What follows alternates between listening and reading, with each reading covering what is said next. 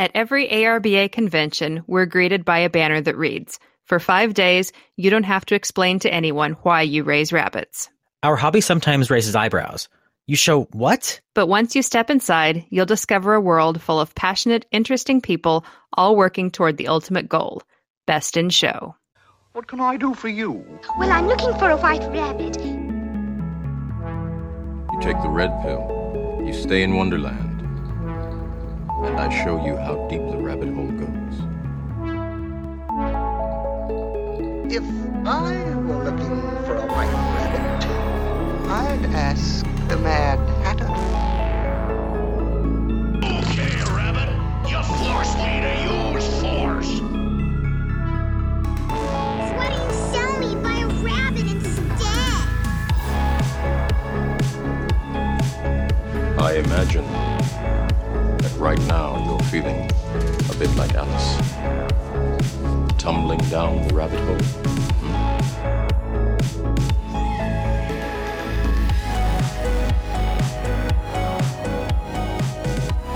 Hello, everyone, and welcome to Best in Show, the only podcast dedicated to the show rabbit and show cavy industry. This is episode 44. My name is Alan Messick. I'm a rabbit judge and rabbit geek from California, and I'm joined each and every episode with the voguish and articulate Bryony Smith, our ARBA standards chair from Kansas. Bryony, how are you? Doing well. Um, well, I mean, I say that, but I'm in those last throes of convention prep, and are we ever really doing well at that point? yeah, uh, pretty much. It's like it's it's sort of calm, but you know, it's just the calm before the storm, and then then there's like zero time left to pack everything you need to do. Uh, yes, you, you know, you think you're all prepared, and then there's just there's never quite enough time at the end. It always, be, you know, ends up being kind of crazy, but you know, I'm getting there. Do you keep uh, lists as you uh, get through the the weeks before convention, like to do lists? I do. I am a list maker, and normally it's like I will be, you know, at work or doing something totally different. Think oh, I've got to get this done before convention, so I'll like add it to a little list on my phone. But it's not like an organized thing. It's just, you know, when it pops up at a random time. Um, but yeah, I, I do like lists. I like lists a lot. Yeah, they they definitely help. I, I'm like old fashioned. I use scratch paper and do like my daily lists and, and they're total disaster. And then I have like the list in my phone, which is the, the list for like two weeks ahead. So last night I started my convention list. I'm like, I really need to start this now because it's like a week away and I'm going to forget something if I don't start putting it in my phone because I'm going to lose the paper otherwise.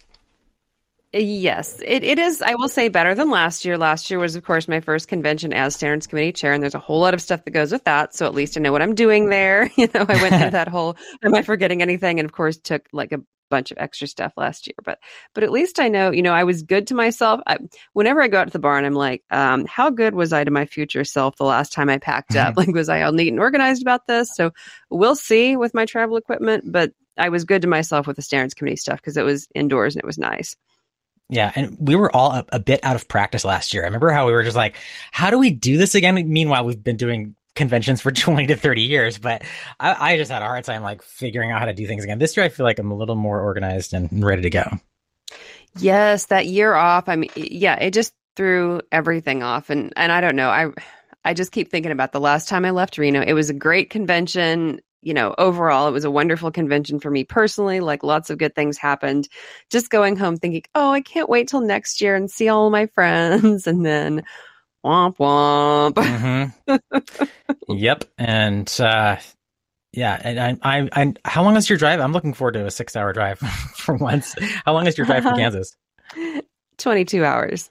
Oh, man. Yeah. And my car is in the shop. It's getting body work and it had better be ready by Wednesday. Oh.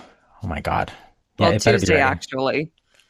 Uh, and do you you drive the whole thing, or do you split it up into two days? Oh, I split it up into two days. There's no way I can go straight through. And and honestly, rabbits.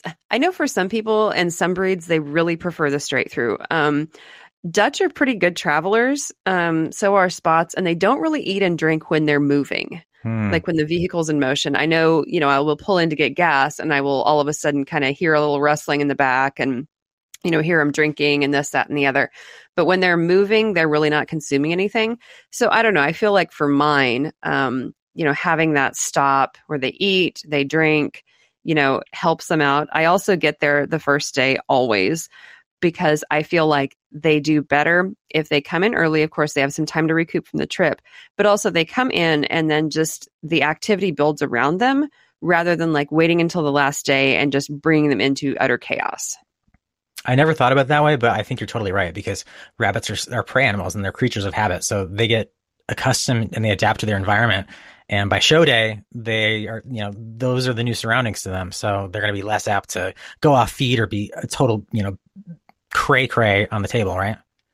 Well, I make no guarantees because I actually am bringing. Um, I have a junior buck that's like, oh, I entered him, and I'm like he's going to be like right at four months old, which is about as early as mine are could even be competitive. So he will either like blossom in this last week, or he'll be kind of a multi little jerk. is he blue? One of the two, of course. Of course, he is. I, okay, I'm going to avoid that blue Dutch aisle if I know he's down there because I will get hosed. There's no question. it's a blue thing. We've talked about it many times. So this is our convention sort of episode. We know we've got so many listeners that will be tuning in to this episode as they make their way across the country to Reno next week. And, uh, in, uh, this is a good episode. I'm really excited. We've got a great interview coming today with Dr. Lukefahr from Texas A&M University, uh, one of the co-authors of Rabbit Production, the 10th edition, which just came out. It's been more than a decade since the republication. So really good episode for listening. It's a long one. So uh, hopefully it'll take up some of those hours on those freeways and highways, whatever you want to call them, on the way to Reno for all of our uh, listeners. And I believe we're taking it back to the 90s in this episode for the history section. Uh, we're going all the way back to the 80s, 1982, Ooh. in fact. Um, well, that, so, that dates me for once. Uh, no kidding. Well, not me.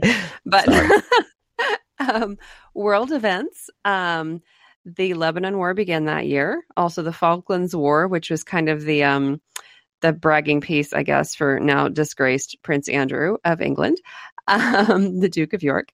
Um, also in 1982, the movie E.T. came out um, the computer was named Times Man of the Year. Oh, my. The population of China exceeded a billion. The global surplus of crude oil caused gasoline prices to collapse. Wouldn't that be nice? Mm. Um, and ciabatta bread was invented by a baker in Verona, Italy. Notable births for that year, there were many of them, but probably two of the ones we've heard about um, a lot recently um, William, Prince of Wales, and his wife, Catherine, Princess of Wales, were both born in 1982. And the I have a copy of the 1982 Domestic Rabbits, a January February edition, where they did a recap of the 1981 convention in Syracuse, New York, that I thought was interesting. Um, the entry number was 6,300 total, Rabbits and Cavies Youth and Open, which to us sounds like a very small convention. In the 90s, they did grow very rapidly. We got to that, you know, 20,000 mark into the early 2000s, that 25,000 mark. But back then, when they were reporting 32,000 members, there were only 6,300 at convention. Yes, it was farther east, but they just weren't that big at the time. Um, you didn't have people, you know, who went every year from every part of the country the way that you do now. Um, so that was actually, you know, they commented favorably about the numbers, which I thought was interesting. There are pictures of the best in show animals on the front of the DR, and by our standards today, the rabbits look very flat. um, you know, you can't say, oh, they were bad. You know, they were best in show animals for the time. I, I just like to look at these things and think how far we've come. You know, and if we're doing this hobby correctly in 40 years, we will look back at some of our best in show winners and think, wow, we've come a long way. Um, so it's always interesting to see that from the past and just kind of look at it with some appreciation about the incredible, you know, improvements that we've been able to make in this hobby. I noticed that the president, and, and we talked about this a little bit in Kevin Whately's episode, keeps referring to the association as the American, not the ARBA, um, which was interesting to me. Um, there are also notes of the meeting mem- minutes, and this made me laugh a little bit. There was a motion by Vice President Doc Reed to buy an additional 13.2 megabytes of disk space for the ARBA computer. oh my God. they, they had recently. I, That was, was that the computer. computer that uh, that Glenn talked about in, in the interview that you did, and he he described getting rid of it that day, and they just like chucked it off the side of the like the second story. It must have been that one. Probably so, um, because they do talk about um, in the secretary report. Ed Pfeiffer talks about it says ARBA now computerized. What does it mean, and what now can we do to give our members better service with our new computer? Those are just a couple of questions that have probably been crossing your minds. We now mm-hmm. have all 32,000 of our members on computers. This enables us with a touch of several keys, and we know it was several back then, to bring your entire membership for the screen tube for our viewing. oh my god! It wasn't 32,000 at once. This viewing gives us your permanent from now on membership number, your name and address, date of joining ARBA, renewal date, expiration date, etc. With this setup, we can give a variety of printouts of information on state, zip, or breed listings. We can also print out expiration notices and address labels for use in, other programs. Later, when we can afford more disk space, we will go into word processing and registration forms. So, very interesting. Um, 13.2 megabytes is like not enough to do a photo with now. Imagine the the green screen and the and the and like the the text, the white text, like it looks like something out of ET, literally on the screen, and that's what they had. No mouse, forget it. You know. Oh yeah, no mouse. It was all like keystrokes, DOS programming, no Windows. I mean, it would look absolutely foreign to us now, but I mean, something that we think is just an absolute dinosaur and a joke was very helpful then. I mean, and, and someone had to input all 32,000 of those members by hand the first time. Oh my god, we have Yeah. come a long way. Not only in, in rabbits uh, on the best in show. By the way, what was uh, what were the best in shows on the front cover of that uh, from from the Syracuse convention?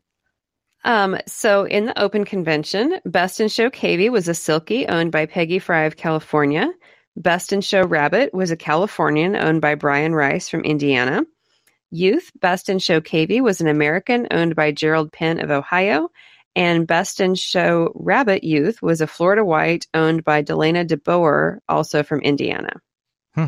Wow, a Californian. That's it's been a while since a Californian has won best in show at convention. Maybe maybe it was dating back to then. It could know. be. It's been a long time. Yeah, but it's it's very interesting, and again, just to see how convention has grown and how it's become a must-attend event for so many more of the membership, which I think is is pretty awesome.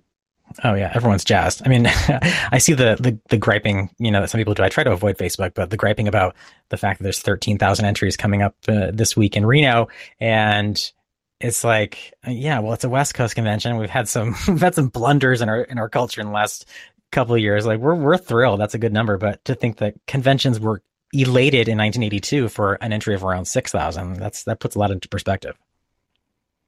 It really does. Um, and yeah, you're right. I mean, we're just lucky that this many people are still persevering in the hobby for all the challenges that we've faced and that we continue to face. Um, it's interesting that sometimes economic factors haven't really dissuaded rabbit people all that much. Um, I do remember the largest convention we ever had, the largest entry number was 2005 in Indianapolis, which was not too long after Hurricane Katrina and gas prices had shot through the roof. Um, and then in 2008, when we had the housing crisis, um, that was Louisville, Kentucky convention. That was actually the convention where the largest number of animals crossed the table. And it was huge despite, you know, what was going on worldwide. So I tell my husband that rabbits are cheaper than alcohol and therapy. And it seems that a lot of people, you know, find that for whatever reason, the hobby is a priority for them. Um, and maybe, you know, we can economize in other ways, but that this is something that we're still dedicated to. It's a part of our lives and it's something that, you know, that brings us joy. Yes, we all need that. Uh, it was, and it's therapy to a lot of us. Let's face it. You know, rapids give us a lot of joy, and whether we're alone in the barn or traveling two thousand miles to see our rabbit family across the country. Like this is this is what we love. So yeah, when I am running around like a crazy person all week, this is therapeutic for me. Just remember that. yeah, just keep telling yourself that. yeah. All right. Well, we look forward to seeing everyone in Reno, and we want to remind all of our listeners and our new listeners, who I'm sure we'll pick up some this week uh, as everyone travels uh, to Reno, that the Rabbitry on Facebook will continue to uh, serve as our hub for all of our episodes. We're at episode 44 now. We've got, uh, they're all archived there. So links and photos and descriptions of all of those previous episodes are on the Rabbitry on Facebook. So if you're not following it, please follow it, like it, share it with your friends while you're on Facebook and in the passenger seat on those long drives this week. Uh, let more people know. And uh, regardless of how you listen to us, whether it's on Apple, Spotify, Google Play, or Audible, the Best in Show podcast is on every single one. So it doesn't matter if you're on your phone, your iPhone, your Android, or your computer. You can find us. It's not hard and it's totally free. So make sure you uh, subscribe to us on whichever platform you do listen to podcasts. And your five star reviews and comments mean the world to us. And we do love to read them. Um, and you can also email us uh, those comments if you don't want to drop it online. Bryony and I have a podcast email. It's podcastbestinshow at gmail.com. And I believe, Bryony, you have a comment this week you'd like to read from one of our listeners. We do. We got a lovely email from Stephanie Cotting who said, I just want to say thank you for putting your time and energy into this podcast. I'm a show mom in California trying to get information to help my 13 year old daughter with her hobby. I recently learned of this podcast and have learned so much from it. It is professionally done and so eval- invaluable to me. Thank you. Which is wonderful. We are happy to help Stephanie. It makes us happy to know that what we're doing makes a difference.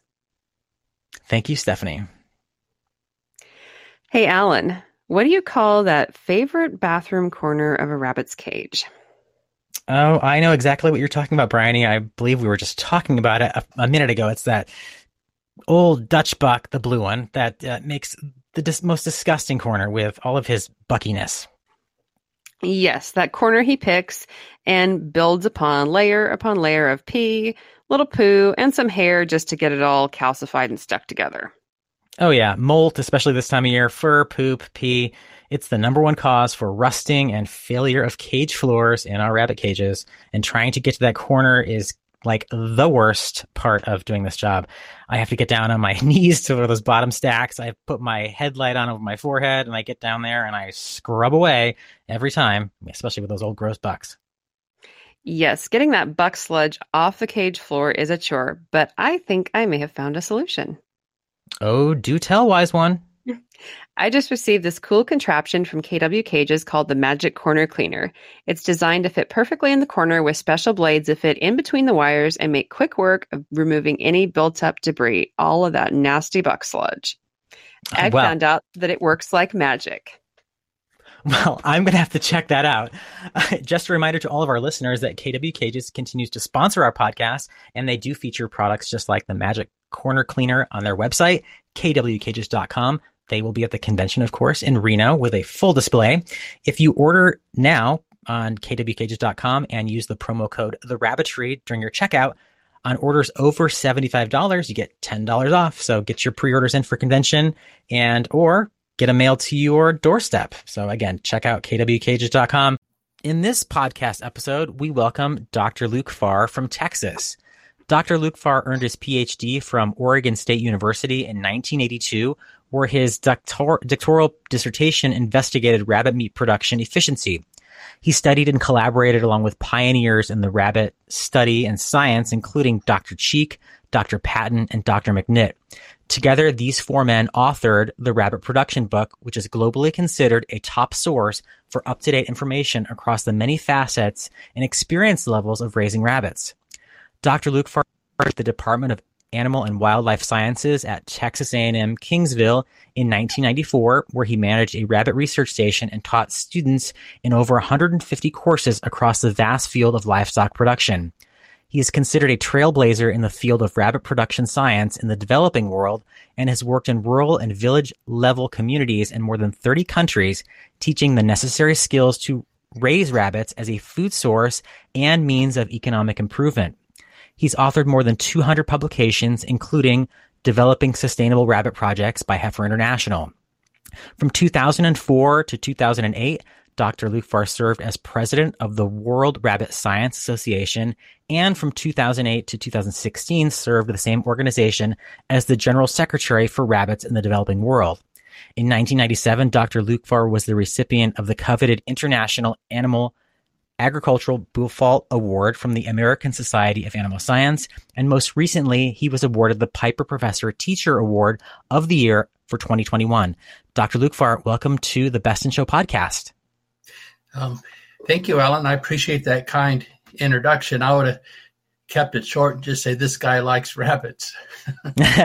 you are uh, a very modest guy. I've had the pleasure of, of knowing you for about 10 years, and I grew up uh, with the rabbit production book as my go-to source mm. as, as, as a kid, obsessed with rabbits, and wow. still keep that copy. So I I, I treasure our, our friendship and getting to know you over the sure. years. Um, and you are again one of the most modest guys I know for all that you've mm. done. Let's talk about your early life because it's pretty fascinating. Uh, you had a divergence into science and academia, but uh, you started off, I believe, pretty similarly to a lot of us rabbit show people. So tell us, uh, how did you get involved sure. in rabbits and how old were you?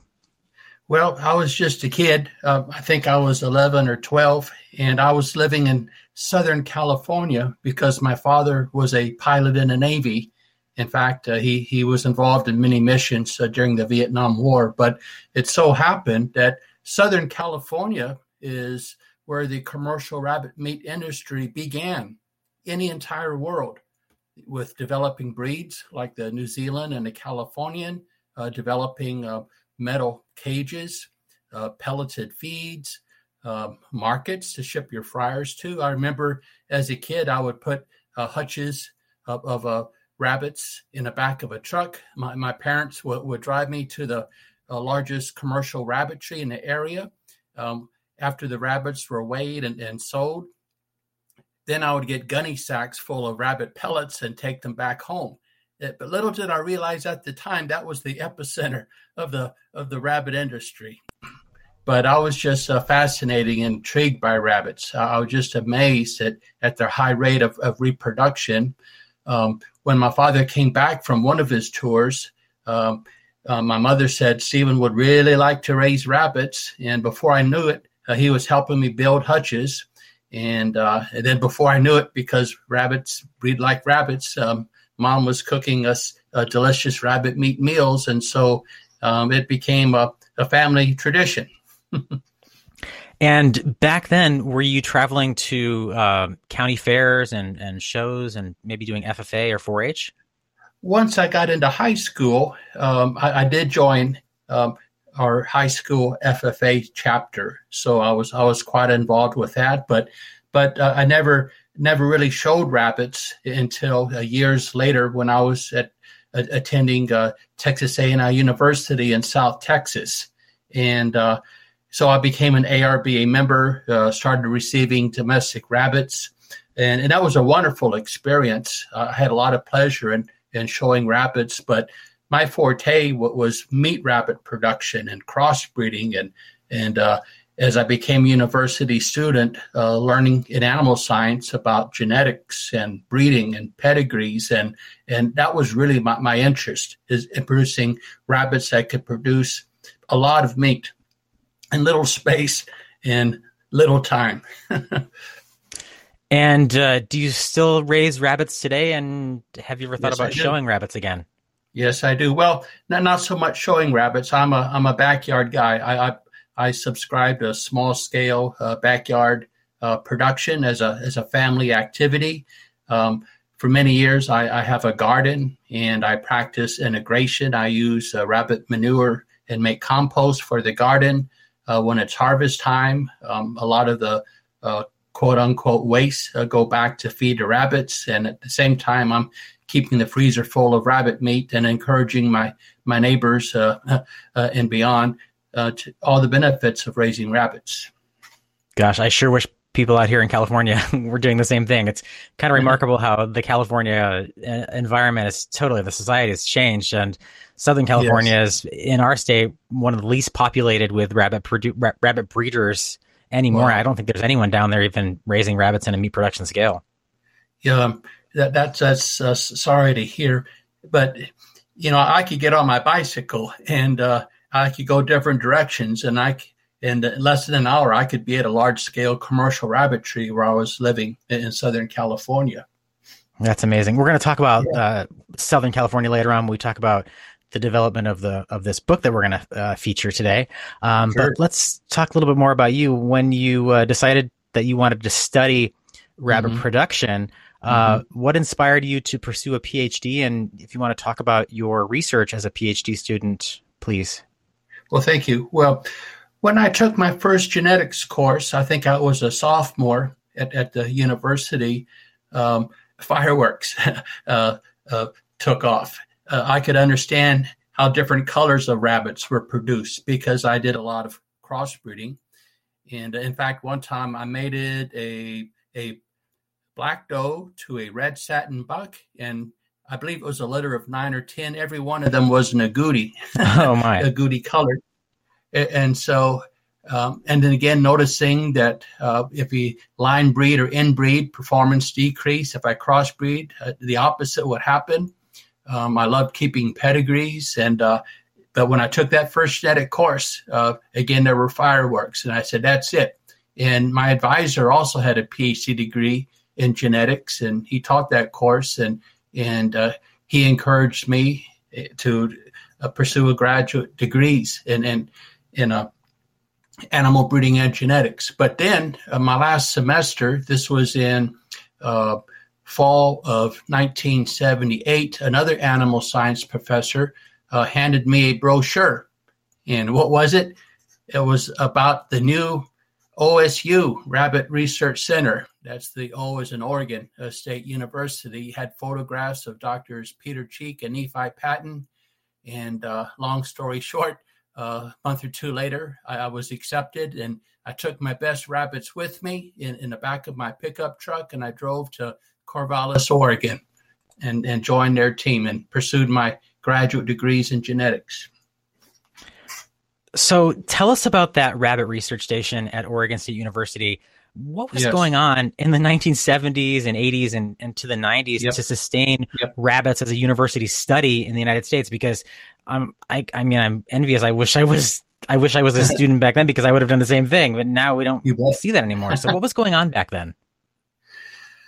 Well, um, you know, uh, the rabbit industry was still quite active, and I'm talking the meat rabbit industry. And there were markets all around the country. It, although on the western and on the eastern shores is where the markets and the demand was greatest.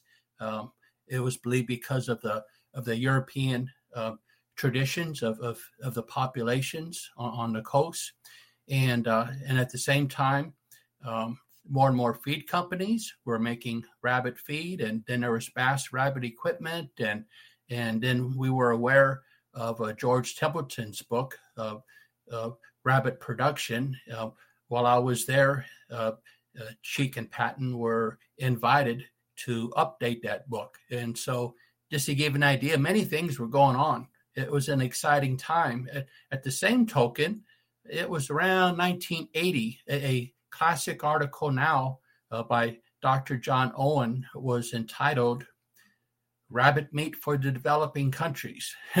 so we all put two and two together, you know, not just domestic rabbit meat production, but global rabbit meat production. It was a very exciting time.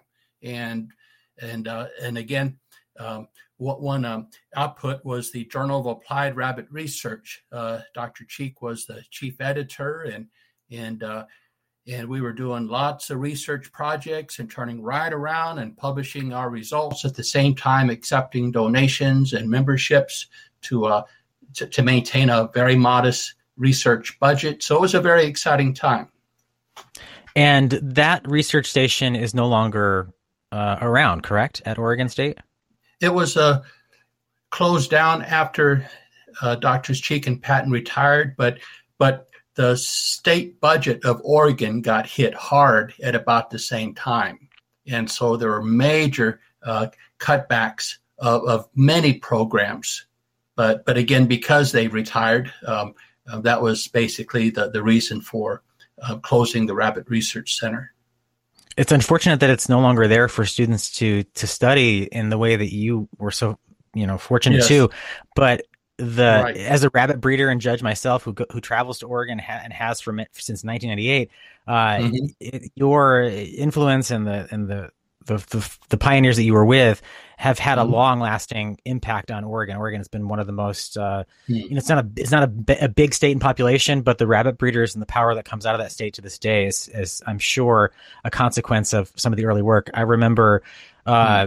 It's not so much anymore because some of the people are older and retired, but they used to they used to reminisce the breeders about the World Rabbit Congress that uh, took place in the '90s um, up there at Oregon State and how breeders yes. attended and they were just so thirsty That's for knowledge and they and it was open to them and and it really had a, long standing impact. Well, thank you for saying that. Um, I, since you mentioned our the annual uh, rabbit conferences that were held there, um, of course, I was expected, as were other graduate students who were doing rabbit research at the time, you will give a presentation. Um, and I had stage fright, and and so next thing I find out, um, I'm, I'm going to be standing on stage in, in, front of over 500 people. So it was the classic uh, deer in the headlights uh, scenario. yeah, that's a sink or swim kind of moment, isn't it? Yes. and uh, I don't know how much you keep up on on rabbit shows and the best in shows, but just kind of mm-hmm. thinking here for a second about the mm-hmm. number of best in show rabbits at our pinnacle show, that's the ARBA convention, that have come out of Oregon. It's pretty remarkable. Um, even even mm-hmm. to this day, um, from Satins to Holland Lops to sure. Um, well, many, uh, and, and a lot of Oregon yep. people will be down at the convention next week in Reno, and with some of the best entries, I'm sure. You know, at, at Oregon, we, we received wonderful support by uh, members of the ARBA. Uh, and even in my own research, I, I got to know uh, quite a few breeders uh, uh, personally. Many became uh, friends for years. And in my breed evaluation and crossbreeding research, um, I was, I should say, the Rabbit Research Center was donated breeding bucks, uh, Californians and Flemish giants, especially, um, in developing so called terminal crosses, where you cross either a Flemish giant or a Californian buck to a commercial bred New Zealand white, and all those fryers go to market uh, to have the most efficient and profitable uh, crossbreeding system possible. That was the uh, topic of my PhD dissertation. But but my point is, we had wonderful support but by many members of the ARBA uh, in the uh, Pacific Northwest at this time. Um, you are a Regents Professor of Animal Science at Texas A&M at Kingsville and have been a full professor since the mid 90s. Tell us about your work at, with rabbits in Kingsville and what were some of the focuses and discoveries you made uh, while you were there and or are there with your students? Okay, um, I'll just back up just a smidge. I know um, you wanted to talk uh, later about uh, developing uh, rabbit projects. But when I finished at Oregon State in 1982, my first job was with Heifer Project International. They hired me for two years to teach poor people in Cameroon, West Africa, about the benefits of raising rabbits as a source of nutritious meat for their family and, and also to increase their income. Um, when I was finished with that contract in 1985, actually I went next to Alabama A&M University, and I was there between 1985 and 1994, and I was the director of the the rabbit research program there. Uh, continued doing um, a lot of rabbit uh, genetic uh, and other uh, types of research there, and then the opportunity uh, came up to return uh, back home to where my parents had retired to South Texas, where Texas A&M University Kingsville exists. And so I was hired in 1994, as you said, and and uh, have been doing rabbit research there. Um, I will back up. If anyone has heard of the Altex breed, we started that research project at Alabama. That's where the AL comes from. Uh, recross Flemish Giant, Californian, and Champagne d'Argent to produce a new uh, terminal sire breed for the commercial meat rabbit industry. And then uh, when I left Alabama A&M, I took um, uh, the best rabbits with me uh, to Kingsville and continued developing that breed. And then we added the letters TEX and called the breed the Altex. And so that was one of our major projects. And your focus there at Kingsville was to teach people about raising rabbits in, in a production scale, Yes. correct? Yes, so uh, that's uh, involved not just uh, even freshman students, uh, taking them out to the agriculture farm and giving them hands-on experiences in rabbit management, but also uh, one of my favorite courses that I taught was international animal agriculture. Of course, there was an entire module on rabbit production and and the sharing of my uh, overseas experiences with rabbit projects. Um, and over the years, uh, training many of my own graduate students uh, from quite a number of different countries um, to specialize in rabbit production and return back to their home countries and and expand uh, global rabbit production. How many rabbits did you have there in at Kingsville that you were working with at your station? Uh, about 100 breeding rabbits. Wow. And I know, uh, or I've heard that Kingsville is one of the only tropical climates in the U.S. What's it like down there? I heard it's really hot and humid. Is that true? Well, we have we have summer and we have fall, and summer is about three times as long as the fall season. So that's about it. but we did have a nice cold front come in a couple of days ago, but but now it's back up to the 80s. oh my gosh. And so that must create some challenges for raising rabbits who don't typically do well Yeah. in the heat. Well, um, s- some of the listeners might be aware of the studies that we did a few years ago at Kingsville with the genetically furless or naked rabbits. In fact, in the new edition, Rabbit Production, there's a photo and and uh, and a description of that project in one of the genetics chapters. And so, um, briefly, uh, we I heard about a it was a a Mini Lop Rex that was furless not too far from me, about a 200 mile drive. The owners were very kind and let us borrow that buck, who they named Fuzz. And for one month, um, he was a busy buck. Uh, he produced uh, over 200 offspring a month later, but uh, we produced F1s by mating him to New Zealand white commercial does. And our hypothesis was a single gene that is recessive. And sure enough, in the first generation crosser F1, all of his offspring had fur. But uh, uh, any geneticist knows or should know that if you take the F1 and mate it to itself, uh, you'll get all the possible gene recombinations possible. So that's what we did. We, we took uh, half brothers and half sisters and mated those and produced the F2 generation. And sure enough, we had basically a, a perfect match of a of a three to one ratio of furred to furless rabbits. And then in the next generation, just to confirm it, uh, we made it furless to furless, and all of their offspring in the F3 generation were furless. But we did a, a, series of, of projects uh, taking litter mates uh, in those early generations where some were furred and some were furless, and me- measure feed intake and uh, growth rate, and even physiological measurements of respiration rate, number of breaths per minute, and a body temperature. And we did these studies, um, I believe, for two or three years, but in the summer season when we are very tropical down here. And a long story short, um, the furless rabbits significantly outperformed their fur littermate counterparts. And we published a number of papers and uh, it got uh, uh, a bit of attention. Yeah. But uh, I presented one of those uh, studies uh, um, at a World Rabbit Congress. Uh, I think that was in, I want to say 2004.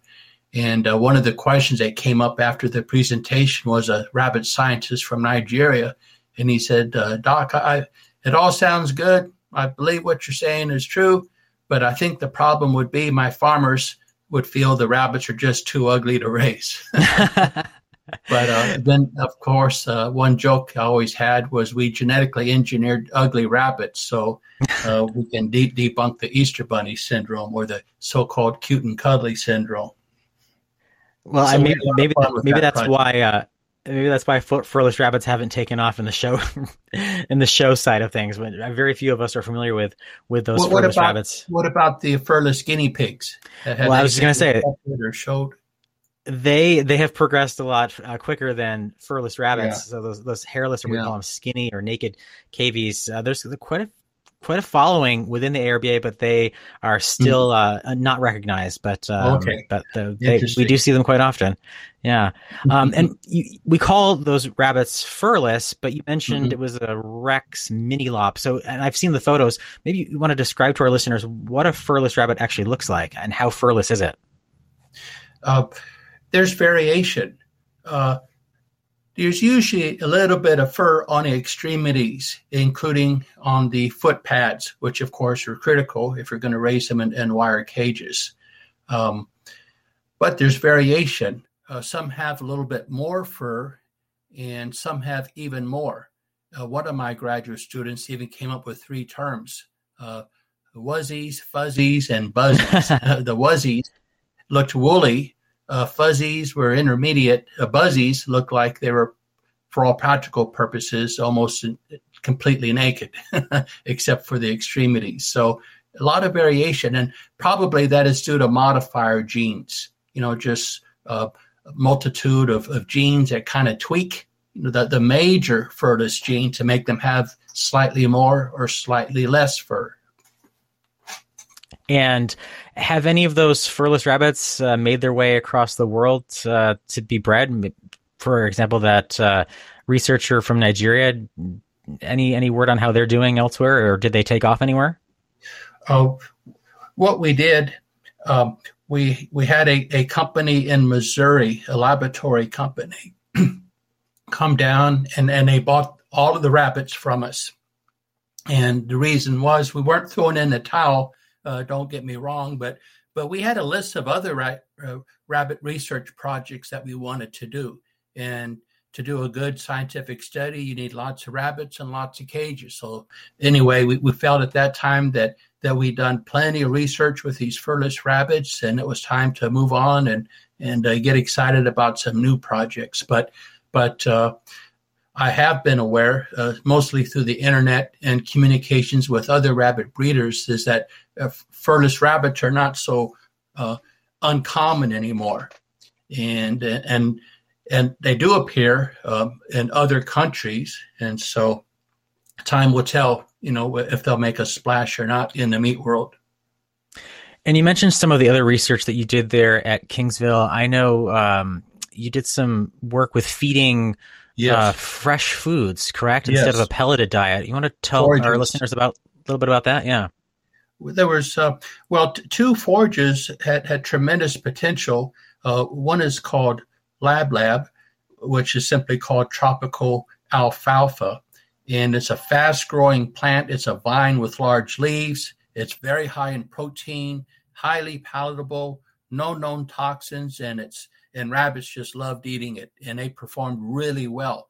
And we developed a, system of of growing the lab lab in in a forage plots and in hand harvesting it, drying it, making hay, uh, feeding it to the rabbits. Of course, we had to take lots of measurements, uh, feed intake or appetite, uh, growth rate, feed efficiency, and so on. And we also made using coffee cans um, molasses blocks. Uh, if any of you out there raise cattle, or, or other uh, grazing livestock, uh, molasses tubs are a common feed supplement, but you add a little bit of cement or a hardener to limit the intake so the animals won't bloat or founder. You can also add salt and minerals, and uh, and so we had a, a, neat little feeding system of lab lab hay with these little molasses uh, uh, tubs, and uh, another study we we even fed uh, sugarcane stalks that were cut into small slices as an energy supplement. Again, doing the studies in the summertime, which potentially, if we had positive results, they could be adopted by small farmers in other tropical countries around the world. And then lastly, uh, we showed a very promising study with, with the leaves and vines from the sweet potato plant. Um, the researchers uh, in Vietnam uh, who raise rabbits have developed a neat little system where farmers that, that grow sweet potatoes, um, if every three weeks they go back to the same row of the sweet potato plant and cut no more than the last third uh, tip of the vines and dry and feed those to rabbits, it, it won't stunt uh, the growth of the tuber, which of course you eat or, or can sell to increase income. But just like uh, the lab lab, the sweet potato leaves are, are high in protein, about 30% crude protein. And again, no known toxins, highly palatable. And uh, so we did uh, some studies with, with, uh, with that as a forage. And again, to greatly reduce um, feed costs. In, in, fact, just a, a, brief plug about the new edition of Rabbit Production. We, um, I've written a lot more about these potential feeding systems, even here at home, with the present um, and waning uh, COVID pandemic, and with the interest in organic uh, food production, uh, the interest in eating healthy and knowing where your food comes from. You know, these are sustainable systems so that that uh, families don't have to depend on on the high cost of, of commercial feed. Yeah, and we know as rabbit breeders how expensive rabbit feed is getting. It's it's incredible yes. to hear that some breeders are spending up to thirty dollars for a fifty pound oh. sack of oh of pellets. God. I know, really? and and mm. to think that those uh, the forages that you that you've studied and others have studied mm. are actually offering a protein level of thirty percent. Our, our rabbit pellets are typically what fifteen yeah, to eighteen percent. That's right. Sure, yeah, that's amazing. It's it's very mm-hmm. inventive, um, and I imagine that you were looking at those forage diets and researching those because in other parts of the world, in the developing world, pelleted diet is n- is not you can't even find it. So you have to be inventive if you're going to raise rabbits, right? Well, most countries of the world do not make rabbit pellets. You're exactly right.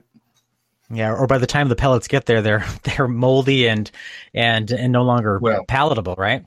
Well, the cost of importation would be higher than the cost of the feed. And, and if you're trying to target poor farmers, again, it's not feasible. Yeah, I, I did. Uh, I I did a project in Haiti about ten years oh, yeah. ago with um, Partners of the Americas, the USAID project. Yeah, right, and uh, right. That, that's I really heard about you there because the hmm. a lot of your work has been there and they still mm. of course read your publications and then everything they fed there was on a forage base uh, from from table scraps to as you yes. said tops of uh, sweet potatoes absolutely yep mm-hmm. and the rabbits were, were thriving and, and prolific and feeding people and creating little income or you know micro economies for people it's, it was just it blew yes, my mind uh, I, I yes, felt um, uh, I was a rabbit show person. I'm trying to explain to them what I do. I'm thinking, I no, don't even well, don't even go there, Alan, because it's it's you, they can't, it's not even fathomable to them. I'm sure you left quite an impact there too. But but uh, have you heard the the latest news from Haiti? It's not very encouraging.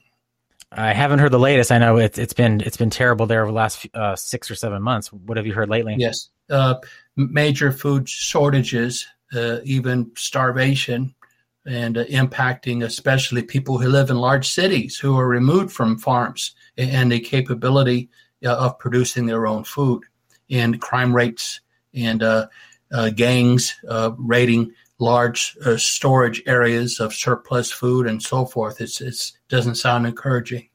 No, it's very scary. I recently heard about the gangs in Port-au-Prince, and when I first yeah. arrived in Haiti, uh, I visited rabbit breeders, sort of living in the city and raising rabbits in around oh. Port-au-Prince.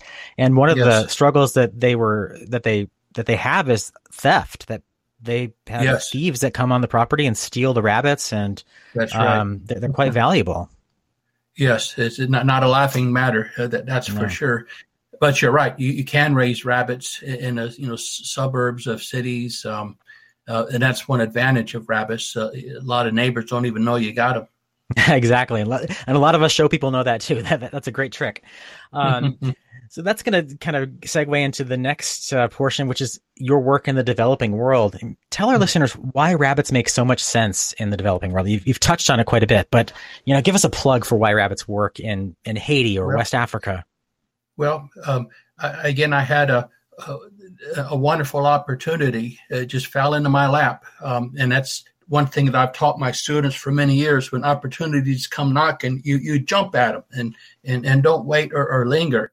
But uh, again, I was hired by Heifer International. Uh, they sent me to Cameroon, and uh, I had my feet on the ground there for two years and gained a lot of experience. And and uh, it was a, evident to me uh, directly that yes, it is possible. It's not just something you can hear or read about uh, in, in, a book or article. Um, I, I, saw it happen. Um, farmers were raising rabbits from plots of forages, uh, going into the quote unquote bush and harvesting edible nutritious plants and weeds and, and shrubs, and also um, table scraps um, in, in, preparing their meals, like, like peelings and tops and so on. And, uh, and so the food cost was basically zero. And also, so was the family labor because it, it was a, a family project. No outside labor had to be hired. And with basic training, because that's key, uh, make sure you have highly motivated farmers that that uh, are willing to, to work hard and make the project a success. Uh, to be taught about proper rabbit management, which of course includes many things, including disease prevention and also early intervention in treating diseases. A quick example: ear mites. Uh, take clean palm oil, put a few drops in the ear, and in most cases, the, the problem is solved. And so, hutches made from raffia palm wood. Um, I found a local carpenter who made furniture. I gave him a design. Next thing I know, he's in the in the uh, truck with me, going to villages, and he demonstrated to them how to build rabbit hutches. They'd bring the sticks uh, early that morning, the raffia sticks from their own farms, which grew everywhere, and uh, from start to finish, uh, they had built rabbit hutches. And so what was amazing was uh, rabbit production was a very low cost enterprise, but the benefits were humongous because there was so much meat now to feed their families and even surplus to sell in the marketplace to increase their income. And we focused on the women, we focused on the children, also at Catholic missions and orphanages and working with Peace Corps and so I had the wonderful opportunity for two years to get all that experience under my belt. And when when I was done, um, Heifer International asked me to write a book, which is uh, which is the one that you mentioned earlier in the introduction, uh, developing successful rabbit projects. I was at uh, a children's orphanage in Senegal in West Africa when I mm. did a study abroad there. It was SOS yeah. International, I believe, and on that orphanage, they had a, a, a, small group of rabbits that they were raising to to feed the children. It was just remarkable. Absolutely, you bet. Um, what were some of the, those villages like? I imagine you've traveled to some pretty remote areas. Mm-hmm. I mean, are we talking? Are, is there water? Is there plumbing, electricity? You know, what are these villages like? And, and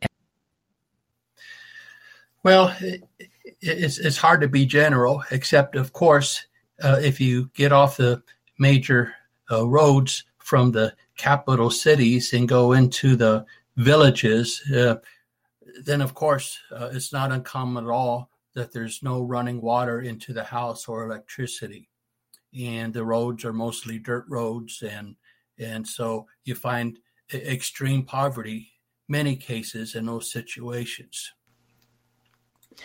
And I know in oh, go ahead. I'm sorry. Well, I'll just add one thing that was refreshing, though, uh, in contrast to some of the social uh, issues here at home, is uh, if you teach people how to raise rabbits and how to enjoy eating rabbit meat, you know, you don't have to worry too much about uh, issues like animal rights.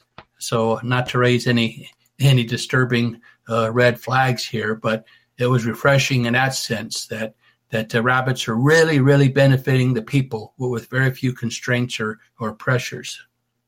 Yeah, people are just happy to have a delicious meal and something that's so oh. nutritious as, as rabbit meat. Yes, and, and, and so grateful. That, that was my, my uh, biggest reward uh, when I had my first project in Cameroon was, was how grateful the people were that, that, that and it, because they were benefiting so much. Um, you speak on uh, rabbits in the developing world at RabbitCon uh, a number of years ago, and Yes. I remember you talking about uh, using the manure in some inventive ways. Do you want to talk about that a little bit? Well, I I think I know what the, what you're thinking. There's a variety of of uh, uses. Uh, one is is uh, integrating rabbit production with aquaculture. Uh, I've been involved with projects where uh, rabbits are inside of of a wooden framed stalls, and uh, hutches are hung from the rafters. But it's a very simple design, usually a palm or grass roof, directly over fish ponds, and and uh, what the rabbit manure and urine does is it fertilizes the pond and you can grow especially species like tilapia which is a fast growing species usually from the fingerling to the harvest stage um, under ideal conditions uh, six months and you're harvesting uh, uh, tilapia but uh, some trials that i've been involved with involving this type of integration was that uh, there were control ponds without rabbit integration. What I was told sometime later at the conclusion of the projects is that the tilapia fish grew twice as fast in those ponds where rabbits were raised um, over the ponds. So that was that was quite cool.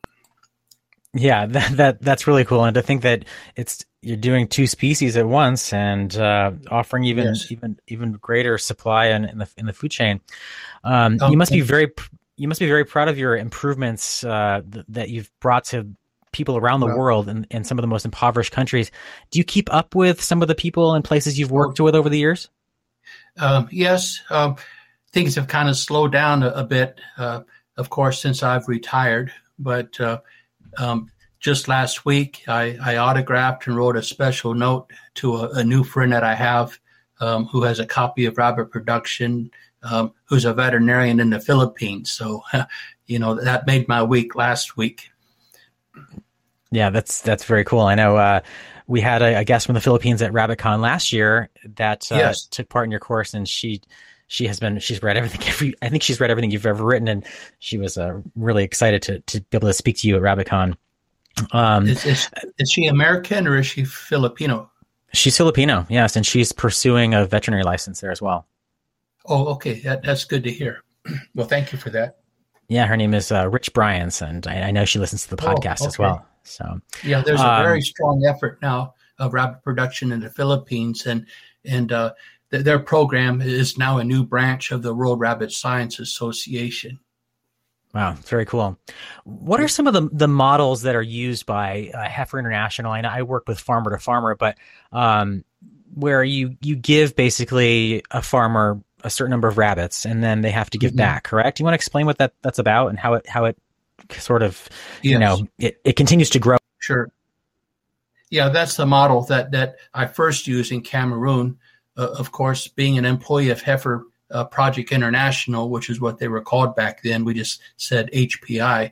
But uh, well, you, you teach a farmer how to raise rabbits. Uh, so they get trained first. They make all the preparations, building the hutches, uh, developing the forage plots, and so forth. And then if you provide them, let's say with two does and a buck, then later on, from their first litters, they give back uh, three rabbits, which which either the program can pass on to farmers in another village in a new project, or uh, sometimes the farmer can directly pass them on to a neighbor after he has or she has trained that neighbor, of course, first how to raise rabbits. And, and so it's also called the, the living chain of, of, of livestock. You know, that's where the word passing on a gift comes from. It's in the form of living animals that can benefit people who live in poverty. And when they breed like rabbits, that gift that keeps on giving is probably more prolific than, than than larger livestock, right? Absolutely, yes. Um, in contrast, you know, take a cow, uh, you know, one offspring in a whole year, and no guarantee she's going to get pregnant or that that one calf will survive. And if that cow dies, God forbid, you know, family could starve. Right, or or the fact that a cow is going to have one calf, and if if it's uh, if it's a heifer, they may want to retain her as a you know for the next That's generation, right. and, and and not Yes, and not eat her. So yeah, it's much slower. Rabbits make so much sense. Um, yes, uh, absolutely. So, one of the most exciting additions to the better understanding of rabbit science is the 2022 publication of the 10th edition of the Rabbit Production Book, which uh, we're so mm. excited to speak to you about today. Before we talk about the current issue, can you give us a little history mm. on the Rabbit Production Book, which is, it's in its 10th edition now. It's been around for a while, yes. right?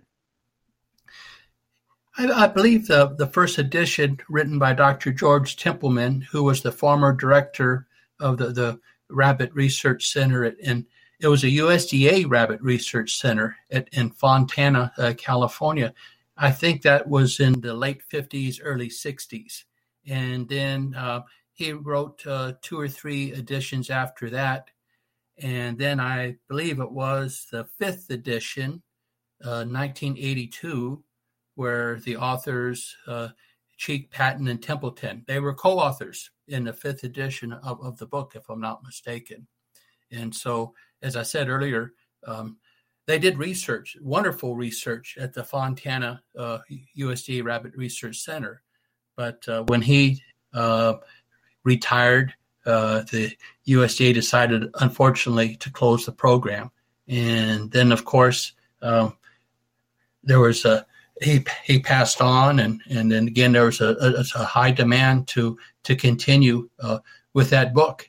And so uh, I was there when when a word broke that uh, Interstate Publishers from Danville, Illinois, contacted Doctors Cheeke and Patton with a proposition to write the an updated uh, uh, edition of, of, of, Rabbit Production, and of course they were all on, on cloud nine. Uh, uh, it was a, a wonderful um, um, honor to rewrite and update the book. So back then, when Dr. Templeton from the research station there in Fontana, when he uh, you know created the first several editions of the book. What, what was the the, yes. the aim or the goal of creating a book like that? Um, well education of course. Uh, as a new industry many people have a hundred questions. And so uh, sometimes uh, we like to just say well just just read the book uh, not to not to blow off you know the, the enthusiasm of the breeder of course but it's it sure is handy when you can just flip a couple of pages and within minutes you've got an answer. That that was the whole point of it really.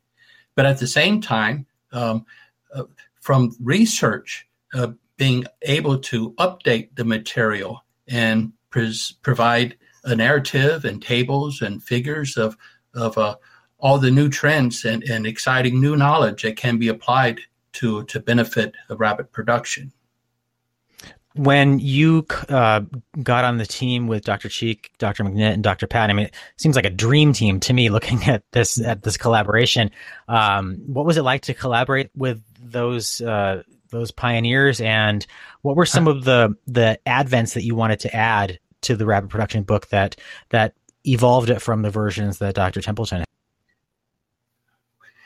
Had? I might mention that, uh, and let me grab a copy real quick.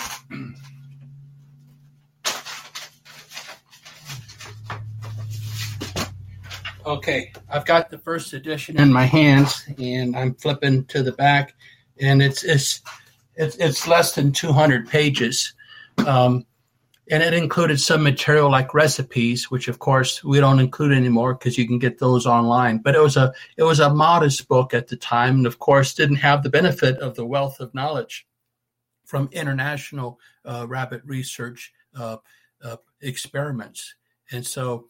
Um, we were able to, to greatly expand the book. And uh, and what was interesting, the Dr. Cheeke took the, I don't think there was, maybe there was one chapter on nutrition in Templeton's book, but Cheeke then wrote three or four. I think you know, you know one of them is just the practical nutrition chapter. What are the nutrient requirements? What do nutrients do in the body? And then another chapter is related to basic or applied feeds and feeding. Then I think there's a chapter on toxins in feeds and so on. So Cheeke took that uh, topic and ran with it, and Dr. Patton did the same thing with the health or diseases chapter. And that's one chapter, and it's probably the longest chapter and maybe even the most important chapter in the book. So that was quite an undertaking of, of Dr. Patton. Uh, Dr. McNitt's specialty was reproduction and management. So he wrote a new chapter on reproduction. He expanded the management chapter And then, of course, they all looked at me. Uh, you need to write the genetics chapter, and so it was a Hmm. team effort. And uh, once we had drafts, we we'd had meeting after meeting, and uh, I'll, I'll tell you one little joke about that. But of course, we we would have read each other's um, manuscripts uh, on a chapters ahead of time, come together with our marks, try not to offend any anybody. But uh, Jim McNitt was a real character, and we miss him a lot. In fact, uh, we dedicate this new edition to his memory. But uh, we had a joke; we'd call him McNitt Picker because any little thing it might be a it might be a, a comma in a wrong place, or a cap, or or maybe a, a word that should be struck out that really is uh, really minor. But but we just had a had a lot of fun. Gosh, I can't. I can't even imagine. Um, what are some of the topics covered in uh, rap production today that are beneficial to the the many facets of this industry, from show to to production to world Well- uh, or ag development?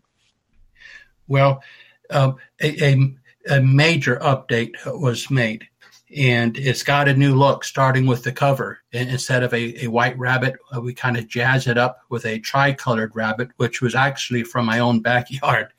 Um, And I I don't even know if there's a breed that has that color pattern. Uh, Is there, Alan?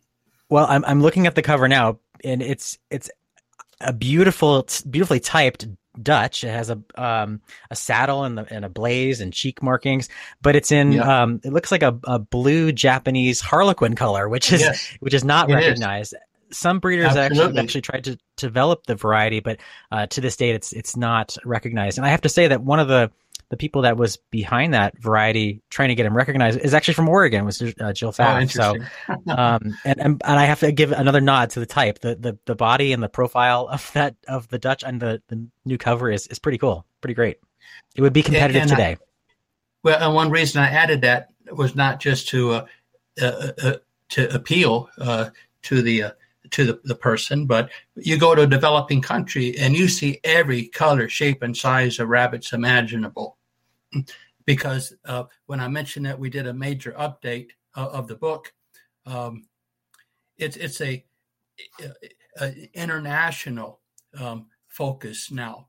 Um, in fact, my wife told me once, why don't you just call it now World Rabbit Production? I said, well, maybe folks won't think it's the same book anymore. but, but it's been really expanded. And, and when I say we, um, there were uh, experts like yourself. Uh, you played a major role in updating the Rabbit Shows chapter.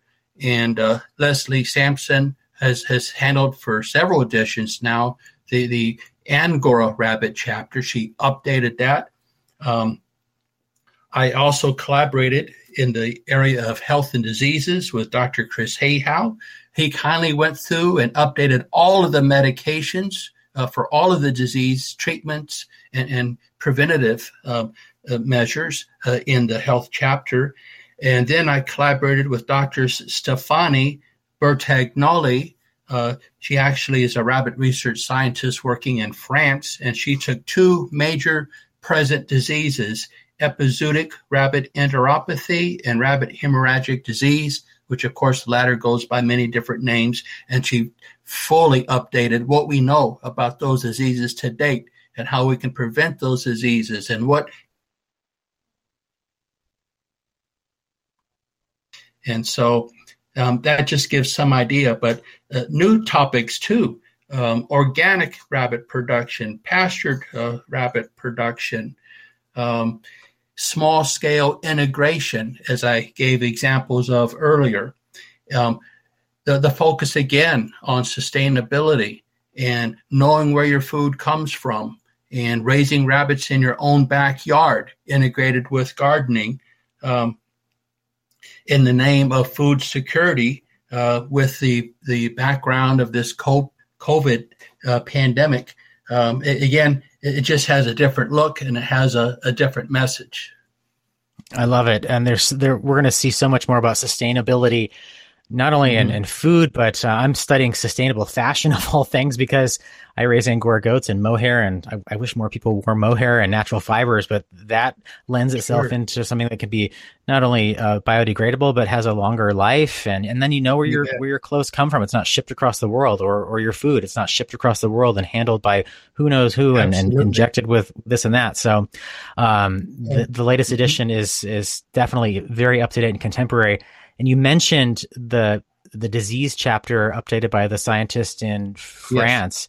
Uh, Yes. And I have to say that in rabbits right now, as a as a show, as a judge, and as a, as a breeder, we are all uh, facing both of those enteritis, or we sometimes call I bet. bloat, and Wow. and of course RHD seems to be uh, a, a Mhm. struggle that even it's took it took almost twenty years for it to really become endemic here in the U.S. But it, it, we're it, we're dealing with it now. So those updated chapters That's right. on bloat or right. enteritis and RHD, those are invaluable to any of us Well, as breeders. You bet. And we added a, a lot of new photos. And again, most of the photos and images are in color now uh, in this edition. And there were a couple of things that I especially wanted to, to see done. Um, unfortunately, in the last edition, um, a soft cover came out. And then, to our surprise, a hardcover version came out. And the latter apparently took an earlier version of the book that had some errors in it that hadn't been corrected. And so I, I took care of all of that and uh, making a, a number of corrections. Um, and also, uh, since CABI is the publisher and they're based in the UK in England, uh, the last edition only had uh, measurements in the metric system, which I'm sure turned off some folks. So I wanted to make sure that in this edition we had both metric and US measures. And so I, I consider that to be a, a major improvement uh, in this new edition, which again makes it uh, more international. Yes, and it's and it's an easy read. It's not something that Oh, you have to be a scientist to to to benefit from. These are this book is is written Yes. in terms that anyone, including 4-H and FFA kids, can can learn. And it's it's there's a library in this book. It's it's really amazing, and it's You it's bet. served as such for for decades. But this latest edition really is beneficial, and it's been it's been 20 years since the last edition. Um, I think closer to 10 uh, than 20. Okay, but a lot's Yeah, happened in science in, in rabbit science. a lot has then. happened. Yeah, definitely. You know, with the pastured rabbit, organic rabbit, farmers markets, uh, the COVID uh, pandemic, um, you know, you, you name it. Um, a lot has happened in the last 10 years. You're exactly right.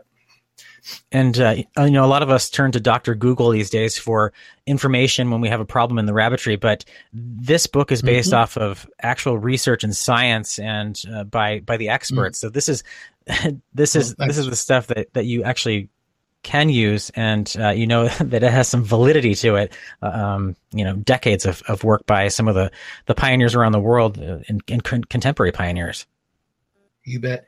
Um, appreciate that. Um, I'll also mention too that in the rewriting and updating of, of my genetics chapters, uh, one very recent uh, development is in the field of molecular genetics, and so um, one change that will be noticed is there's uh, to begin with uh, a, a, a map of of the rabbit genome, which shows the chromosomes and a location of what we know now are the locations of many simply inherited genes associated with coat color and and uh, and body size and uh, in, tor- in terms of dwarfism, you know, and many other characters. And when I get, for instance, to the chapter on on coat color genetics, then I'm referring to the gene symbols and their chromosomal locations and how those genes uh, behave um, according to new knowledge on on rabbit molecular genetics. Well, and, and one of the, the movements in the show rabbit industry here in the U.S. and the ARBA is the development of, of many new colors, or we call varieties. So, uh, Yes. listeners and, and readers that are, are really interested in coat color genetics, especially in dwarf breeds, you know, Minirex and Netherland dwarfs, uh, which are the Mm. most popular breeds these days, and Holland Lops, uh, they will find that chapter, your chapter on coat color genetics and the, the new research invaluable to them. Well, thank you. Um, I hope that's the case. Well, and I, I to thank you for inviting me to to update the chapter on show rabbits. It was, I tell you, it was a huge honor to be asked. Um, So, Well, uh, and, and, you did a wonderful job, Alan, which I, I really appreciate. Well, thank you. For, for coming from someone that read this book as a kid to be asked to, to update and, and be included is just, it, it's definitely a highlight I'll, I'll never forget. Um, Well, that's and that's this, wonderful to hear. this latest edition, the Rabbit Production 10th edition, is out and published, and, and people now can buy it and, and include it in their Rabbit libraries for that go to source for the most up to date information on how to raise rabbits better wherever you are in the world. Uh, KW Cages will be selling the latest edition at the 2022 ARBA convention in Reno. They'll have it at their booth in a very limited supply. So those attending the ARBA convention in Reno next week, make sure to stop by the KW booth to grab your copy because they're going to go really fast. And um, I'm sure they will also be purchasing more and selling them through their kwcages.com website uh, as they uh, get more of those issues. But uh, aside from KW, where else might listeners find and, and purchase this copy? Well, well, uh, I believe there'll also be flyers on that on that table too. Yes, we'll have some flyers uh, throughout the convention to uh, tell people, uh, in summary, what this latest edition brings to the table and uh, where they can purchase it. That's right. Now, um, i in the U.S., I believe that Amazon is now one of the major suppliers of, the new Rabbit production book. Um, so, and, it was requested before I, I uh, wrote the new uh, edition. There's a Kindle version, and the last time I checked, I want to say it's only forty-five dollars. I mean, how affordable is that? Yeah, that's very affordable. It's um, it's it's it's way too cheap to be honest for the for the knowledge that you get in this book. Everyone everyone needs to own a copy of it. You bet. And uh, not to backtrack, but uh, just curious. I know you took on, you spearheaded Sure. this this latest edition. Um, that must have been quite an undertaking. How long, or when did you start the the tenth edition, Well- and how long did it take to to finish? Glad you asked. First, I had to retire because it was it was probably the largest project that I had on a back burner, and uh, with a full teaching load and uh, other duties, I, I just didn't have the time to do it. Despite CABI being after me all the time, say, "Please, well, when can you start on this next edition?" So finally, they were very elated to hear uh, when I did retire, and uh, it took me uh, at least six months uh, to to to do the, the the new edition. And what CABI provided me with was, of course, the, the previous edition of the book, and they had some uh, editorial requirements, which of course made perfect sense.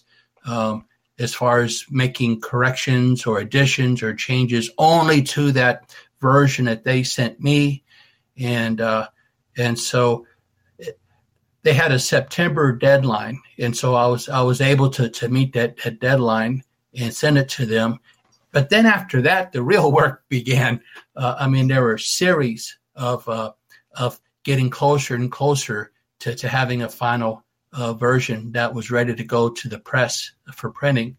And so uh, once I sent them the draft, then they sent me back a whole bunch of questions, you know, to clear up or clarify certain issues. Um, um, asking questions like, uh, "Do you have a better photograph to replace this this this one that's a little bit fuzzy?" Do you see what I'm saying? It really wasn't yet getting to the text of the book, and so finally, the next cycle. All right, now now let's get to the book itself, and so that they made the changes, and I had to look. I had to go through every single change that I made to the book and make sure that it was in the new draft that they sent me uh, of the book. And of course, there are a few things had fallen in the cracks, and so I would send that draft back to them. They send me another updated version. I'd go back through it again, and uh, and so you see what I'm saying?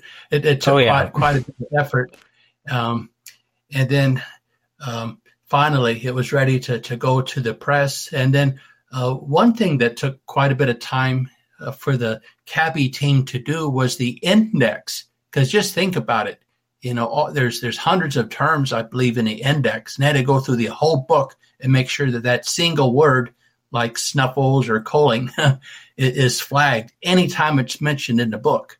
And so that took them several weeks to do, actually. So there's a lot of detail um, that was involved. Yeah, an incredible amount of detail. I can't even imagine. As a graduate student uh, that just tries to write papers, I can't even imagine a, a book Yeah. that's over 300 pages. Um, Well- the the Yes. Go ahead. No, no, go ahead. The uh, you worked, you know, very closely with Dr. McNitt, Dr. Patton, and uh, Dr. Cheeke, and uh, uh, unfortunately, Dr. McNitt has passed away, and this is in his honor. This Yes. this current edition. Have you? Uh, Yes. ha- did Dr. Cheeke and Dr. Patton contribute at all to to this edition, or have you reached out to them and have they seen the latest Oh, copy? yes.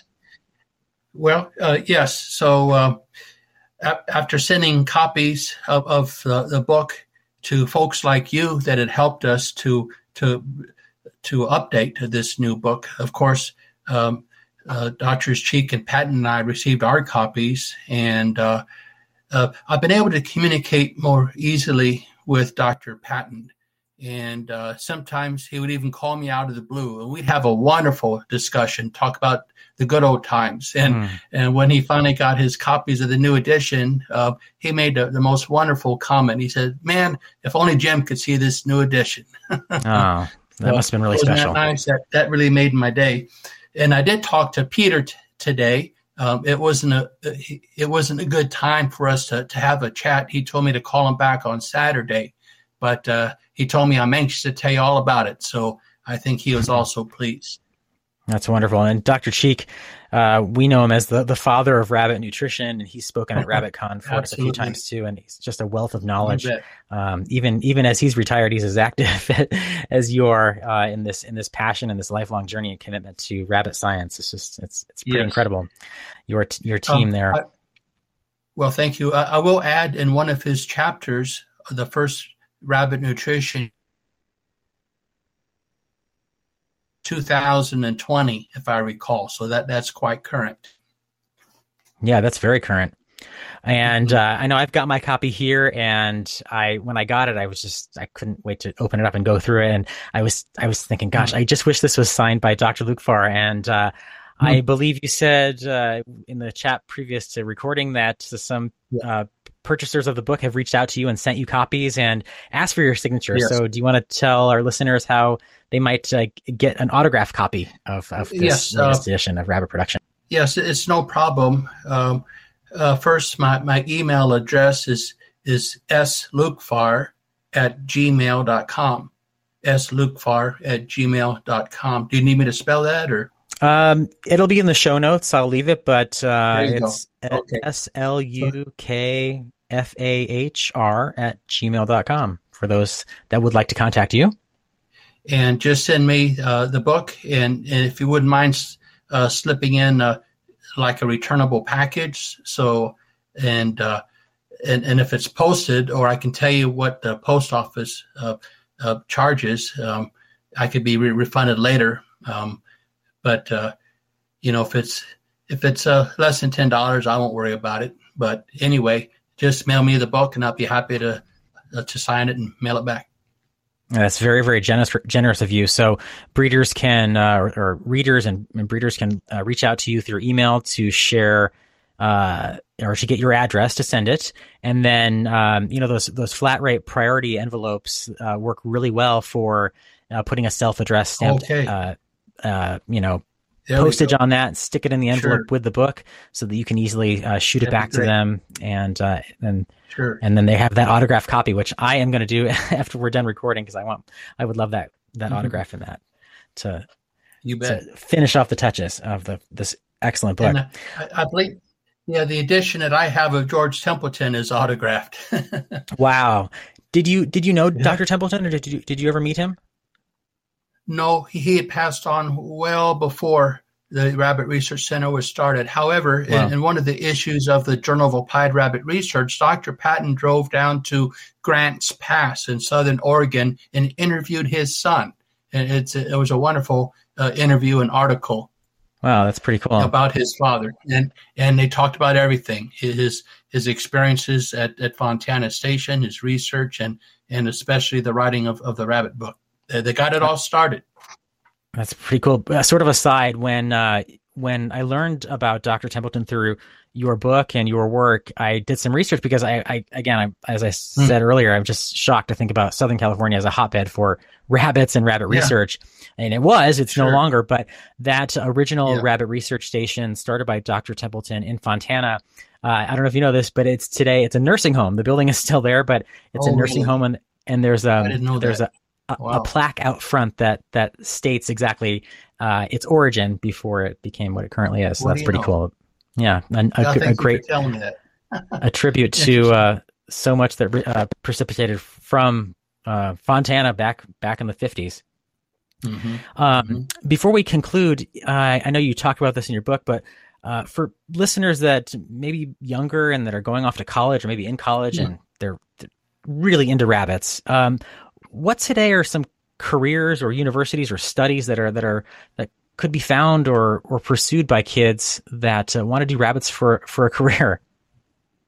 Well, um, let me be real honest. Um, there are not a lot of job opportunities. However, that you can dress it up in a certain way. Uh, there are many organizations that are that are focusing on on uh, communities and, and food projects, food banks, and uh, projects where uh, rabbits could be included as part of that that, food production system. And uh, of course, uh, rabbit youth projects such as 4-H. I know in Texas that as a first year project, as an eight year old, uh, rabbit project is the most popular project in the state of Texas. And of course, they need 4-H leaders and agents, you know, to train those kids uh, how to raise rabbits. Um, you can uh, pursue interests, and I've gotten lots of messages over the years from students that go to universities that that uh, like Alan and I, we had a passion as kids when we were rabbits, and you don't necessarily have to specialize in rabbits, but you can do a, a research thesis or dissertation project with rabbits to increase your, your level of, of rabbit knowledge. Um, but again, uh, we have to be realistic. There are very few jobs in the world that call for a rabbit specialist or expert. But again, it's it's how you dress it up, make it part of a of a exciting and dynamic uh, portfolio or package to to provide food for families in a sustainable way. Yeah, it's it's actually quite similar to how I started my master's program. I never thought I'd study Hmm. fashion. I'm a farmer for gosh sakes, but um, I raised Mm-hmm. colored Angora goats, which are nat- you know they're naturally colored, and they lend well to this you know no dye sort of sustainable fashion movement. And I thought, Yes. wow, this is this is the opportunity for me to get a master's degree and study uh, the micron diameter and the progress of colored Angora goats, and Sure. and see if there's actually a place for them in a in a greater industry like like sustainable fashion. So as you said, being creative with how you study and take your passions, the the, the sky's the limit. You just have to you just have to maybe be a little Well- more inventive about it. Yes, and, and I've always have promoted uh, the Peace Corps and programs like Heifer International, and uh, that that sponsor uh, livestock development projects. So there are overseas opportunities, but but just very briefly, uh, even back when, when I'd finished my graduate degrees and I was job hunting, I was using the shotgun approach. I probably sent out over 100 letters with resumes included, and those who responded except for one case, all said I was overqualified. You see what I'm saying? Oh my gosh! Wow, And that one That's- that's case, though, was Heifer International. Wow. And there are volunteer opportunities for for breeders to uh, share their knowledge, correct? With Heifer and uh, the program I worked with was, was Farmer to Farmer. So there are, are volunteer opportunities to travel Yes. and to teach others about yes. raising rabbits. I mean, when when uh, Farmer to Farmer approached me, I thought "Oh, I'm just a show b- person, you know. But um, they said, "Oh no, Mhm. just your basic understanding of of breeding and management will Definitely. be greatly beneficial." Absolutely. So.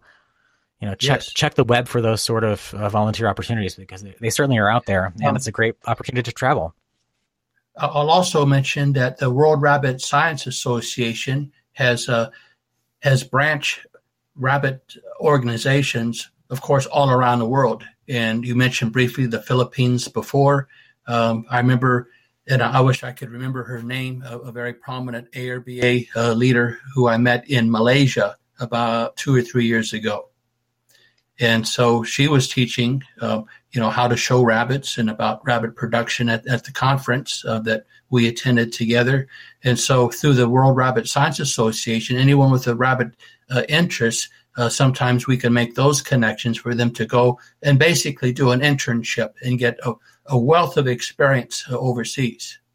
Absolutely. I believe you're talking about Aisha uh, Rida Yes. from Kuala Lumpur. Yeah, Aisha's a good friend of mine, and she's she's really spearheaded the Yep. commercial rabbit project in Malaysia. The government's Yes, offered some some uh, grants and subsidies to people that will promote rabbits as a as a food source, and she's done an incredible Sure. job in using social media to to tell people, hey, Yes. eating rabbits is not only okay, but it's great for you, and it's it's it's and they breed like rabbits, so why not? Yeah, we were.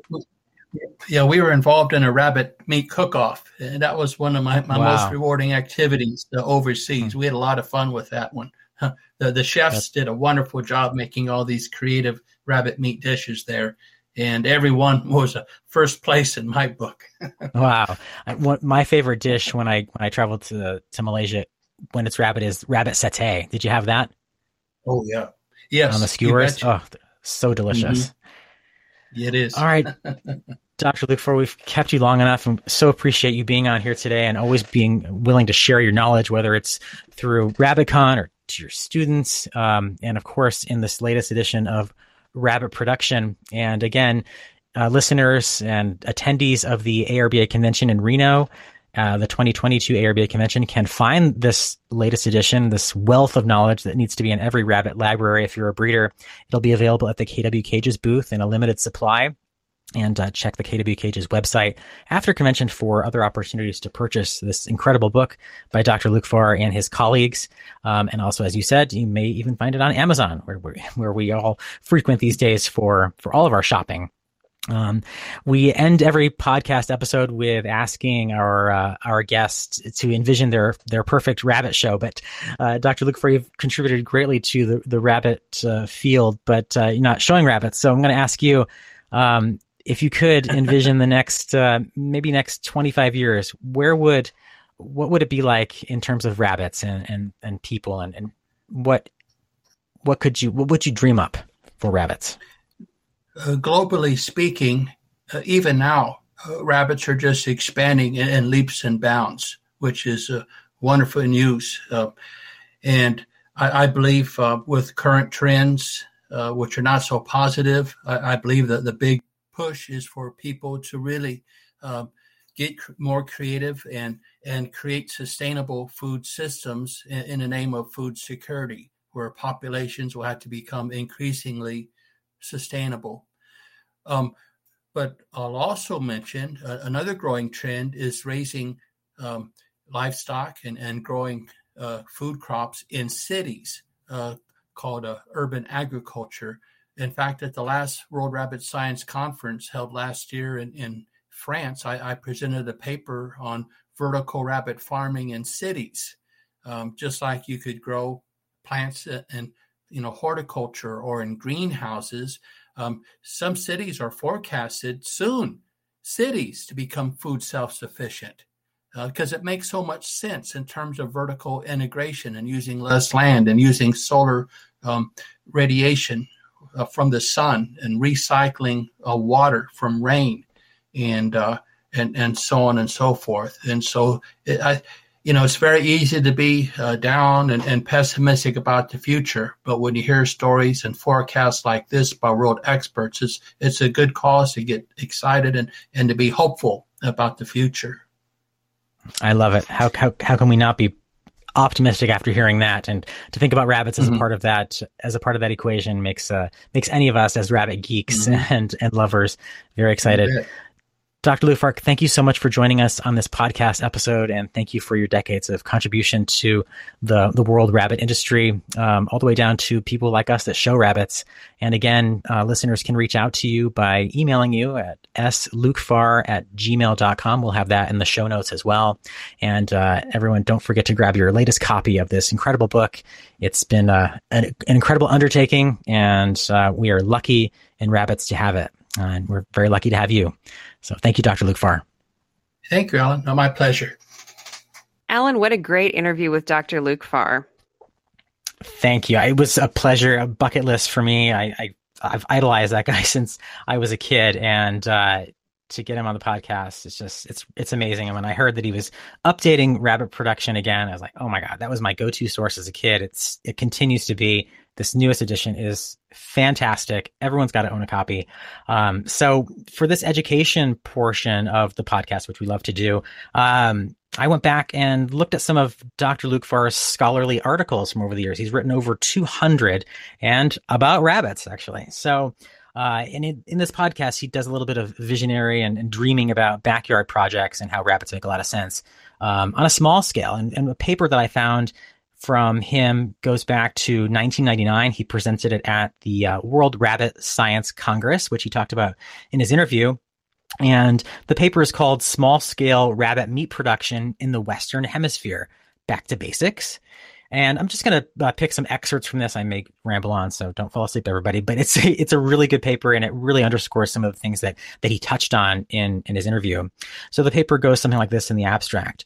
Uh, Dr. Lukefahr says this paper proposes a cottage industry model of rabbit micro enterprise development to secure food and economic stability for rural based small farm families throughout the Western Hemisphere and to improve the image of rabbit production as a viable activity. And he introduces the, the whole rabbit meat production sort of history uh, in his intro. And he says the U.S. commercial meat rabbit industry was first developed in the 1920s and 1930s in Southern California. During World War II, raising rabbits was very popular because of national meat rationing, excluding, however, rabbit meat and that was to support the military and the low cost of producing rabbit meat. In the 1950s, the infantile industry of rabbit meat was instrumental in the development of the formulated pelleted diet, wire cages, metal feeders, and specialized breeds such as New Zealand's and Californians, breeds we talk about today, and management practices which we all just take for granted. Those didn't come about until the 1950s and 60s. Dr. Lukefahr goes on to say a strong market also existed back then that captured the consumers who were largely of, of Southern European descent in the 1950s and 60s, U.S. commercial rabbit production system was imported to Europe, notably in France, Spain, and elsewhere in Europe on a commercial production where it was m- mostly heavily concentrated on these farms. More recent is the development of commercial rabbit farming in Central and South America and the Caribbean countries. Prior to this introduction in Europe, traditional production was aptly described as parkin as a cottage industry. This system typically involved rearing only a few breeding does in rustic hutches and feeding hand-cut forages, weeds, limited grains, and farm waste. In Hungary and in Poland back then, and in other northern European countries, the rabbit meat industry continues in the 90s to be dominated by small scale subsistence production, who maintain only about 50 does. That's in contrast to the larger commercial scale operations in uh, France, Italy, and Spain. Dr. Lukefahr uh, goes on to talk about a poor prognosis for commercial rabbit farming here in the US. He says, in the US, rabbit enthusiasts have struggled for years to develop an economically viable rabbit meat industry. Commercial fryer production, fryers are, of course, young meat rabbits, continue to be marginally profitable businesses relative to other livestock species, despite the rabbit, despite the rabbit's astounding biological efficiency, you know, breeding like rabbits. Most rabbit producers operate a part-time business consisting of less than 50 breeding does, very similar to what was going on in Poland at the time. And he goes on and, and brings up some local market ideas for this cottage industry. And he goes back to the basics. In the opinion of Dr. Lukefahr, in the Western Hemisphere, the rabbit should be primarily viewed as a backyard species mainly for family use, or as a part-time enterprise with the potential for local cottage industry market development. Globally, other species such as ducks, geese, guinea fowl, and guinea pigs also represent regional cottage industries. Rabbit production can be certainly industrialized, but it should be clearly understood that this development can only be justified in special cases where economic conditions are highly favorable. In other words, a population that actually wants to eat rabbit. A 1978 yearbook of agriculture recommended that small producers should establish their own local markets if living more than 150 miles from a commercial processor. This would surely involve the majority of U.S. rabbit producers and would explain the prevalence of small operations, and small meaning less than 50 does. Dr. Lukefahr goes on to talk about the uh, benefits of integration. A small scale rabbit enterprise supports integrative practices, gardening, nursery production, and vermiculture, as well as potential local markets for rabbit byproducts such as tan skins, foot charms, rabbit manure as the organic fertilizer for gardens, which he talked about in his interview, flower beds, and worms for fishing bait. All of these things supplement small farm revenue, especially for low income families who sell their produce in the marketplace. Then he goes on to talk about small scale rabbit prop, uh, production and opportunities in this cottage industry as opportunities for youth, which, as we heard in the interview, Dr. Lukefahr started in rabbits as a in Southern California as a kid, selling and raising meat rabbits and crossbreeding and learning about color genetics, and that were that's where his fascination began, and that's like that was a catalyst to his academic career. Uh, so he goes on to say, as a family oriented activity, a rabbit project is ideal for youth living in rural and peri urban areas.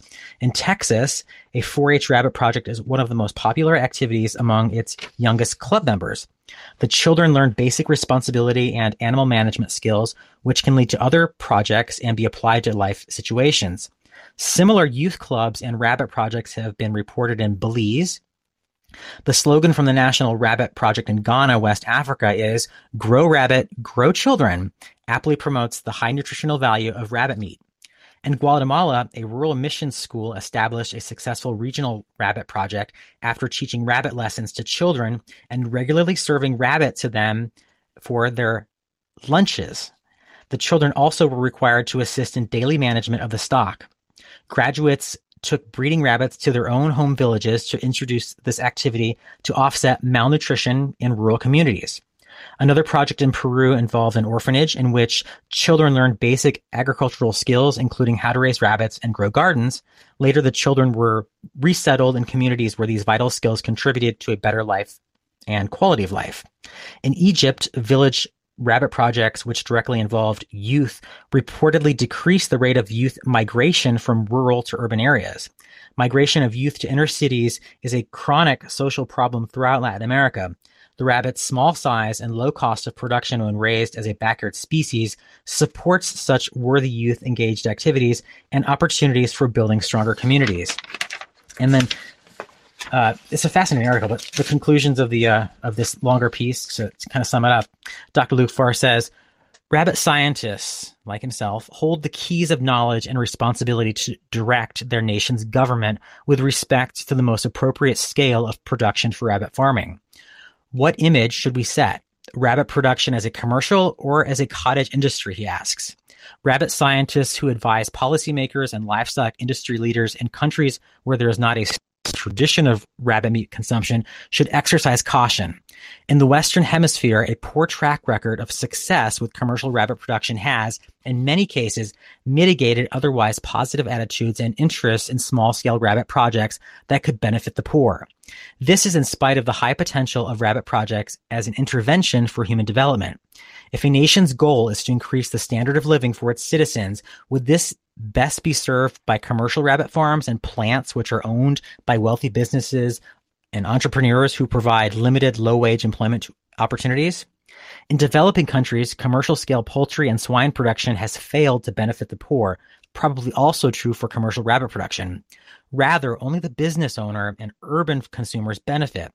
The alternative is back to basics approach, which would be to develop small scale rabbit projects aimed at poor farm communities whereby food security and increased income could be directly realized. Opportunities to achieve major impact indeed exist to foster human development and improve the image of rabbit production. And again, that comes from Dr. Lukefahr's article from the World Rabbit Science Congress in 1999 titled Small Scale Rabbit Meat Production in the Western Hemisphere Back to Basics. I love that. Um, I love information. I actually met Dr. Lukefahr in Malaysia a few years ago. I was judging a show that they held in conjunction with an international symposium on meat rabbits. They had representatives from France there. Um, Dr. Lukefahr was there. Um, it was really cool. I wish in the US we had more access to some of this information. Um, so the quote I chose talks about that. It's from the character Sherlock Holmes, of course, written by Sir Alfred Conan Doyle. It is a capital mistake to theorize before one has data. Hmm. I love it. Great quote as always. Well, everyone, thanks for tuning in and see you next time and see you in Reno. While this podcast would not be possible without the American Rabbit Breeders Association, it does not constitute an official communication of the association. The information, viewpoints, and opinions expressed herein are those of the hosts and our guests and are not endorsed by the ARBA. To learn more about the ARBA, please visit www.arba.net.